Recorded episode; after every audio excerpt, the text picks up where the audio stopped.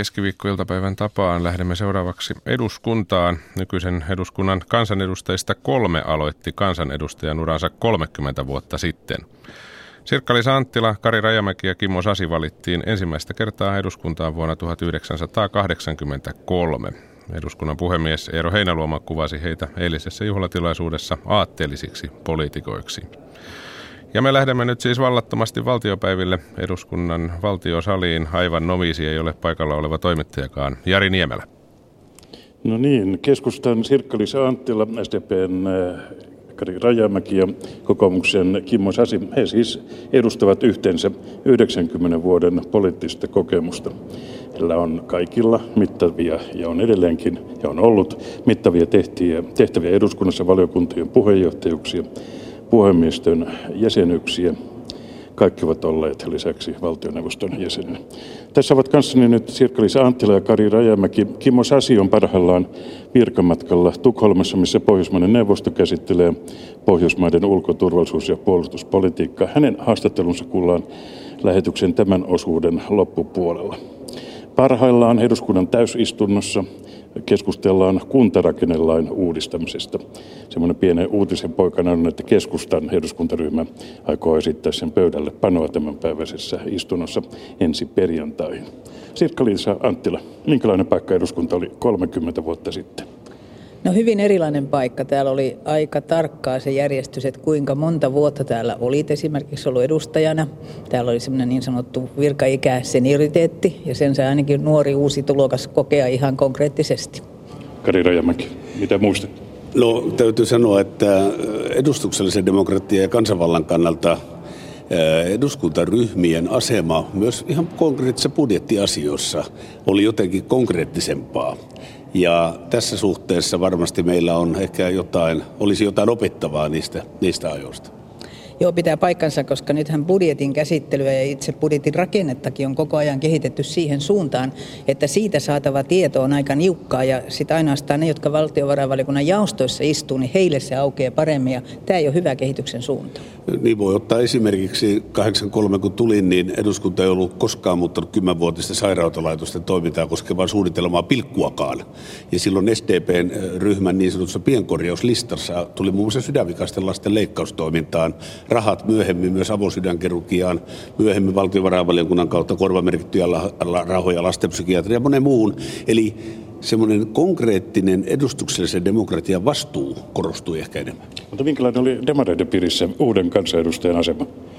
No kyllähän siinä tietysti totta kai nokkimisjärjestys oli. Mä muistan, että meillä oli viisaat katsoneet, että huolimatta vahvasta sosiaali- ja terveys- ja kuntataustasta, niin jonkun pitää paneutua maa- ja metsätalouspolitiikkaan. Ja minut pantiin maa- ja metsätalousvaliokuntaan, jolloin minä todella protestoin ja koin, että nyt on törkeästi minut pakotetaan sinne. Myöhemmin muuten... Niin, jäl- jälkeenpäin ajatellen, niin ihan oikein oli teille. Kyllä, myöhemmin hakeuduin vapaaehtoisesti aina sinne. Joo, mulla taas vastaavasti oli 16 mieskollegaa pyrkimässä samaan aikaan, eli mä olen tiukan äänestyksen jälkeen, kahden kierro, äänestyskierroksen jälkeen sinne päässyt, ja aika paljon tein loppaustyötä ja perustelin sillä, että tarvitaan siellä nyt yksi kunnon emäntäkin. Silloin täällä eduskunnassa kaikki, toisin kuin tänä päivänä, tunsivat toisensa. Ihan virkamiehiä myötä. Joo, pitää paikkansa ja silloin esimerkiksi suuri valiokunta, joka kokoontui jokaisen lakiesityksen ensimmäisen ja toisen käsittelyn välissä, oli sitten kello kolme aamuyöllä tai mikä tahansa, niin aina suuri valiokunta kokoontui. Ja siellä me uudet edustajat olimme lähes kaikki mukana ja siellä tutustuimme toisiimme paljon laajemmin kuin tänä päivänä. Ja myöskin niihin käsiteltäviin lakeihin. Kyllä. Kyllä, ja täytyy sanoa, että täällä oli myöskin pitkiä yöistuntoja, eli täällä oltiin talossa ja hyvinkin pitkä. Tuosta suuresta valiokunnasta kevennyksenä voisi sanoa, että ainut kerta, kun olen päässyt eduskuntavalintojen johdosta vahvasti Varkaudenlehden etusivulle kissakokoisin kirjaimin, oli 83 suuren valiokunnan valinnat, jossa luki Vennamo puheenjohtajaksi, Rajamäki jäseneksi. Mutta täällä oli kaikenlaisia persoonia kyllä silloin 80-luvulla. Tämä eduskunnan kuppila-elämä oli ihan toisenlaista kuin tänä päivänä. Pitää paikkansa ja tämän kuppila-elämän on nyt vähän muuttanut toiseksi tämä lisärakennus. Eli tämä talo on tavallaan hajautunut kahtia ja täältä on hukkunut sellainen yhteisöllisyys, joka täällä aikaisemmin oli. On totta, että täällä on persoonia mä nyt kerron yhden kivan jutun sieltä alkutaipaleelta, kun pidin ensimmäisen puheenvuoron, niin silloinen edustaja Vennamo istui salin etupenkissä niin kuin asiaan kuului ja kun tulin puhujakorokkeelta takaisin, niin hän loihe lausumaan, että komeita nämä Hämeen emännät.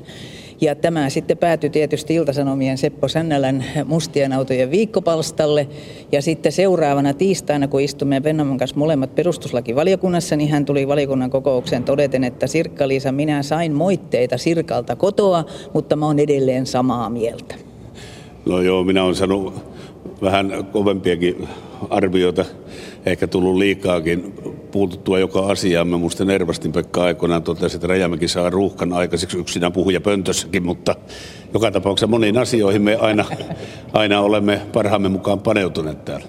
Kysyn myöhemmin kuultavassa haastattelussa myös Kimmo, kokoomuksen Kimmo Sasilta sitä, minkä nyt haluan seuraavaksi kysyä teiltä Sirkka-Liisa Anttila ja Kari Rajamäki. 30 vuodessa on totta kai tapahtunut paljon, mutta mikä on muuttunut politiikan teon tekemisessä?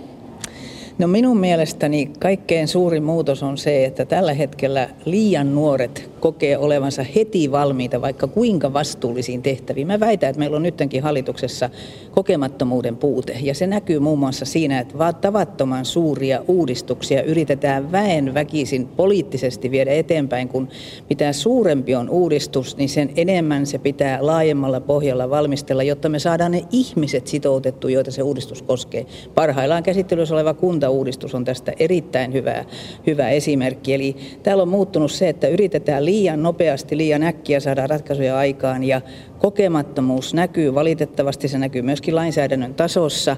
Ja sitten onhan mulle ollut tosi suuri yllätys tämä hallituksen tiedotuslogiikka, että kaikki halutaan näyttämään fantastiselta, kerta kaikkiaan suuremmoiselta ja tehdään kuitenkin kielteisiä päätöksiä. Ei Suomen kansaa tällä tavalla johdeta. Suomen kansa pitää sitouttaa rehellisesti, avoimesti kertomalla, miten asiat on niihin talkoisiin, joita nyt tarvitaan. Kari Rajamäki. No tältä osin surulla muistan edellisen keskustavetoisen hallituksen tavan käsitellä Kreikka ja Euroopan rahoitusvakausväline juhannusviikon öinä 2010. Kieltämättä tällaisia virheitä on ollut, ollut vähän hallituksella kuin hallituksella. Mutta ehkä, ehkä se on muuttunut, että eduskunnalla ylimpänä lainsäädäntö- ja budjettivaltaa käyttävänä elimenä ei ehkä ole riittävästi. Sanotaan, että tässä talossa ei aina ymmärretä, että mikä valta sillä on. Joo. Eli tämä kansanvallan uskottavuus, edustuksen demokratian vahvistaminen, se, sitä tarvitaan, koska politiikka on pinnallistunut, kenties mediakin liikaa viihteellistynyt, niin kuin politiikkakin. Tässä on pysähtymisen paikka ihan koko kansanvallan kannalta. Mutta keskustelukulttuuri, se on muuttunut pitää paikkansa ja viime vaalien jälkeen aika paljonkin on muuttunut. Ja se, mikä minua nyt häiritsee, on se, että me emme riittävästi tuolla salissa kunnioita toinen toisiamme puhuessamme. Kyllä parlamentaarisessa perinteessä pitää säilyä ne hyvät käytöstavat. Ja toinen asia on, että sanon myöskin pukeutumisesta.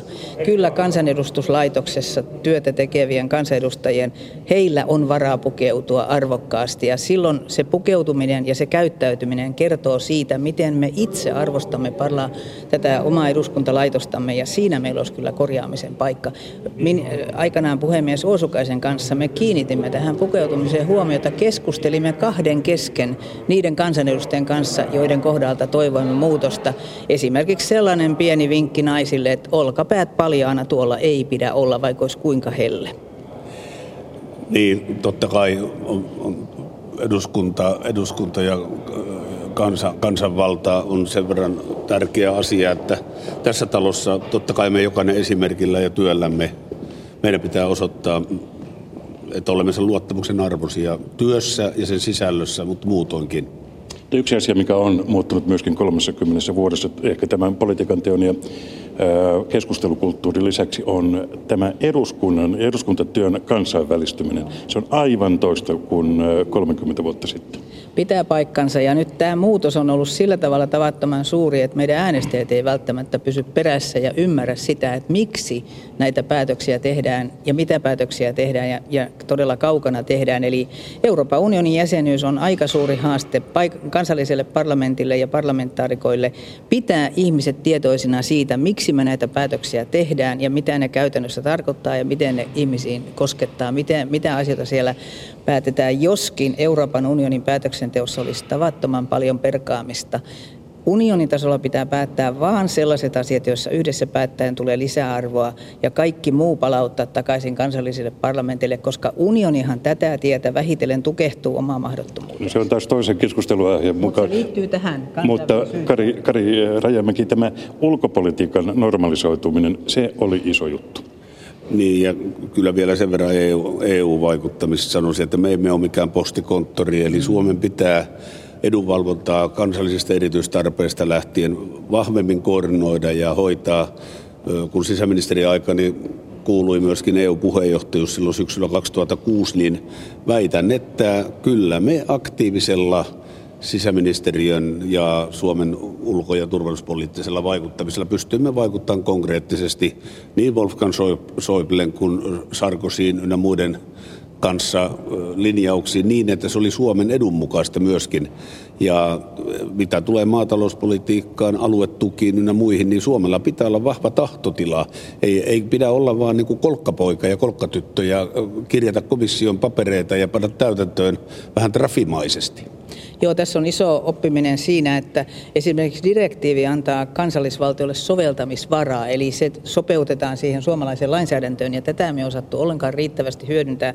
No omasta ministerikaudestani voisin sanoa, että aika paljon hyvää siellä saatiin aikaan, mutta tämä suomalainen ajattelutapa vaan on se, että kun sieltä kuitenkin koko ajan tulee myöskin niitä negatiivisia asioita, niin ne melkein enemmän vaikuttaa ihmisten ajattelutapaan kuin se, että me ollaan tehty hyviä päätöksiä. Minkälaista oli tulla ministeriuran jälkeen takaisin eduskuntaan? Eduskuntaan ryhmään? Se oli ihan normaalia. Mä koen, että se on ollut rikkaus saada olla valtioneuvoston jäsen ja sitten sillä kokemuksella osallistua taas parlamentin työskentelyyn. Se on upea asia. No siinä taisi käydä vähän niin kuin edustaja Felt, Felt, Feltranta, Maarit Feltranta on minusta todennut, että – että taidan olla ainut henkilö, joka on ollut sisäministeri sekä hallituksessa että oppositiossa, että jäi vähän vaihde päälle. On kai se rehellisesti myönnettävä. Ja joku taisi sanoa, että, että että taisi olla parempi, että hän oli sisäministerinä hallituksessa eikä sen ulkopuolella. Niin, ja maatalouspolitiikassakin varmaan joskus ajateltu, että on hallituksessa tai, tai oppositiossa ole, ole, ollaan sitten hallituksessa tai ei. Ja. Vielä tästä tämän päivän työstä. Miltä tämän päivän politiikan teko maistuu 30 vuoden takaisin nuoreen, nuoreen innostukseen verrattuna? maistuu oikein hyvältä, kun on riittävästi kokemusta ja sitä osaamista saa hyödyntää, mutta niin kuin tässä jo vähän puhuttiinkin, niin mä oon aika pettynyt tähän todella pinnallisuuteen ja pelkään, että sitä kautta meidän yhteiskunnan asioiden hoitotaso ei välttämättä tästä kohene, vaan lainsäädännössä tulee entistä enemmän niin sanottua sekundaa. Meillä on pari minuuttia aikaa. Mistä tämä, mä väitän, että täällä on sellainen hermostunut ilmapiiri, että ikään kuin vaalit olisivat kuukauden parin kuluttua. Mistä tämä hermostunut ilmapiiri kertoo? Kyllä se varmasti kertoo siitä, että tämä taloudellinen ja sosiaalinen kriisi Euroopassa – se on, kuten on pahimmillaan pelätty 1920-luvun lopun kaltaisen tilanteen merkkejä omaava. Ja tähän liittyy vakavaa taloudellista ja poliittista epävakautta. Ja se näkyy läpi yhteiskunnan myös ihmisten arjen turvattomuutena. Ja sen takia olisi erittäin tärkeää, että kansallisesti pystytään ehdotta vaalimaan oikeudenmukaisuutta ja yhteistä selviytymisen uskoa. Joo, ja kyllä se myöskin johtuu siitä, että tämä hallitus on nyt aika hajanainen, eli meillä on hallituksen sisäinen oppositio ja sitten on tavallinen oppositio. Ja täällä ihmiset vähän miettii, että koska ne uudet vaalit tulee, kun tämä on tämmöistä vähän sekaista. Kari Reijomäki, minkälaiset tyylipisteet teidän edustaja esimerkiksi SDP-ryhmässä annetaan hallituksen toiminnalle? No meillä on hyvin avoin keskustelu ja välillä voi tulla ehtojakin hallituksen suuntaan mutta toistaiseksi niistä on niin kuin uusita, uusita yrityksellä päästy läpi. Joo, ei tähän voi muuta kommentoida kuin toivoa, että hallituksen rivit olisi kuitenkin suorassa, koska tämä sisäinen oppositio syö meidän opposition uskottavuutta. Mutta työ kiinnostaa. Nyt on meneillään siis kahdeksas kausi ja yhdeksäs on kohta parin vuoden kuluttua tulossa, vai? aika näyttää, riippuu siitä, että onko terveyttä niin kuin nyt on. Äsken kysyttiin, miltä tuntuu työnteko, niin täytyy sanoa, että tietysti tämä kokemus ja kanavat, mitä tähän on tullut, helpottaa huomattavasti asioiden hoitoa verrattuna siihen 30 vuoden takaiseen tilanteeseen. Mutta siitä ei tätä työtä muuten tee, jollei joka päivä tunnu siltä, että tekee ensimmäistä päivää. Tekee kuin ensimmäistä päiväänsä. Kiitokset Santtila ja Kari Rajamäki. Ja nyt sitten äh, Kimmo Sasin haastattelu. Hän on parhaillaan äh, Tukholmassa Pohjoismaiden neuvostossa ja näin hän vastasi näihin vastaavanlaisiin kysymyksiin. No silloin tilanne on jonkin verran samanlainen kuin tämän eduskunnan alussa. SMP oli voittanut suuresti vaalit. Silloin eläkkeet oli pantu ennen vaaleja verolle ja oli syntynyt kova eläkeläiskapina. Ja se, että niissä olosuhteissa nuori kansanedustaja tuli valituksi, niin oli ehkä jonkin verran jopa yllättävääkin. Ja on, tilanne oli aika odottava, että minkälainen hallitus nyt kaiken kaikkiaan saadaan, ja kokoomuksellakin on toiveita päästä hallitukseen, jotka eivät sitten toteutuneet. Minkälainen oli nuoren kansanedustajan asema silloin? No silloinhan nokkimisjärjestys, eli parlamentaarinen ikä, oli vieläkin ratkaisempi kuin tänä päivänä. Valiokuntapaikat jaettiin parlamentaarisen iän perusteella. Tosin tällä kertaa oli erittäin suuri onni. Olin veroasioista kiinnostunut ja verojuridiikkaa harrastanut. Ja silloin toiveenani esitin, että pääsin valtiovarainvaliokuntaan verojaostoon. Ja se oli hyvin harvinaista ensimmäisen kauden kansanjohtajalle, että näin saattoi käydä. Mutta kun sinne haluttiin juristi, joka osaa nimenomaan verotusta, niin minulla onni potkaisi ja pääsin heti hyvin tehtäviin. Ja politiikka totta kai kiinnosti. Mitkä asiat täällä oli silloin ensimmäisellä kaudella tärkeimmät? No voi sanoa, että silloin vielä rakennettiin hyvinvointiyhteiskuntaa. Ja silloinhan käytiin kovia keskusteluja puoluesihteereiden Käärien ja Liikanen välillä siitä, että minkälainen päivähoitojärjestelmä ja kotihoidon tukijärjestelmä rakennetaan. Ja voi sanoa, että niin kuin viimeinen uusi palvelurakenne, joka päätettiin, niin oli nimenomaan tuo kotihoidon tuen hyväksyminen. Ja voi sanoa, että silloin kasvun puolivälissä myöskin sitten alkoi tämä rajojen avaaminen ja myöskin ulkopolitiikassa tapahtui suuri muutos. Itse suomittaminen vielä 23 oli suhteellisen voimakasta. Koiviston presidenttikausi muutti sitä jonkin verran, ja kun Gorbatsovista tuli Neuvostoliiton eh, johtaja, niin sen jälkeen voi sanoa, että ulkopolitiikan pidätteet olennaisesti heikkenivät. Eli tuo kansainvälistyminen, se todella tuntui täällä eh, parlamentissa, eduskunnassa? No voi sanoa, että kokemusten perusteella, jossa muut ovat sanoneet, niin 70-luvulla täällä ei saanut ulkopolitiikassa oikeastaan sanoa yhtään mitään. 80-luvulla vesi alkoi jonkin verran liikkua ja nähtiin, että muutos on tulossa. Ja sitten 90-luvun alussa silloinhan tilanne totaalisesti muuttui Neuvostoliiton romahdettua ja itsekin ehkä kaikkein tärkein projekti, mikä koko aikana, 30 vuoden aikana on ollut, on Suomen EU-jäsenyys ja taistelu sen puolesta. No tähän parlamentaariseen pitkään uraan kuuluu myöskin sitten ministeriöstä kaikki kolme, Sirkka-Liisa Anttila ja Kari Rajamäen kanssa, olette olleet äh, ministereinä. Minkälaista oli paluu eduskuntaan sitten ministeripestin jälkeen? No, rakastan politiikkaa ja paras ystäväni Ben Syskovits istuu vierelläni. Ja sillä tavalla, että kun politiikka kovasti kiinnostaa, haluaa tehdä työtä sen parissa, niin se palaaminen ei ollut vaikeata.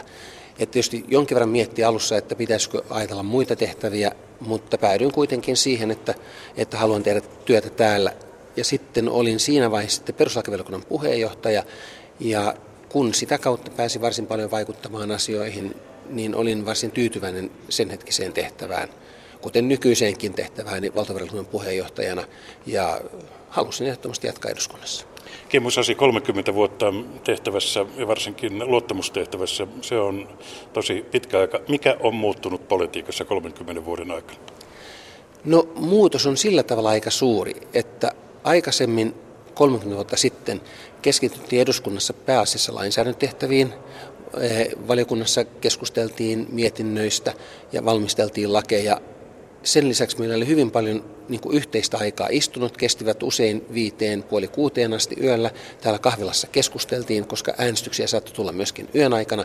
Ja voi sanoa, että erittäin hyvää oppia ja koulutusta sai eduskunnan kahvilassa nimenomaan. Ja voi sanoa erityisesti Johannes Virolaisesta ja Veikko Vennamolta, joilla oli mahtavia tarinoita kerrottavanaan. Tänä päivänä istunnot lopetetaan kymmeneltä illalla. Tämmöisiä yhteisiä pohdinta, istuntahetkiä varsin vähän. Ollaan virallisissa kokouksissa ja tuntuu sillä tavalla, että tämä nykyinen sukupolvi keskittyy seminaarien pitämiseen, jotka eivät johda yhtään mihinkään ja aivan liian vähän aikaa uhrataan kunnon lainsäädäntöön valmistelulle. Niin, tämä koko keskustelu kulttuuri on 30 vuodessa, se voi ihan itsekin sanoa, se on muuttunut ihan toisella tapaa. Myöskin sen takia, että tuo eduskunnan lisärakennus valmistuu ja enää niin paljon kansanedustajatkaan eivät vietä aikaisen tule kuppilassa. Tämä on aivan totta, että se, että ollaan lisärakennuksessa, siinä mennään, ollaan omassa työhuoneessa, yhteisiä kohtaamisia on selvästi vähemmän ja kuppila on huomattavasti ö, hiljaisempi. Ja kyllä täytyy sanoa, että se, että istutaan iltaa yhdessä, nauretaan, kerrotaan vitsejä, mutta myöskin puhutaan asiaa, niin kyllä se on hyvin tärkeää tuommoisen kansallisen konsensuksen luomiselle ja myöskin politiikan ideoinnille. Kimmo Sasitila, kolmella on kahdeksas kausi meneillään. Millä, miltä näyttää yhdeksäs kausi? No kysyn aina Ben Syskovitsilta, että onko hän ehdokkaana seuraavassa vaaleissa. Jos hän sanoo, että hän on ehdolla, niin sanon, että sitten olen minäkin. Että tämä pyrkimisen eduskuntaan on kyllä sidottu siihen, että niin kauan kuin Ben on täällä eduskunnassa, niin myöskin minä haluan olla. Totesi Kimmo Sasi toimittajana vallattomasti valtiopäivillä Jari Niemelä.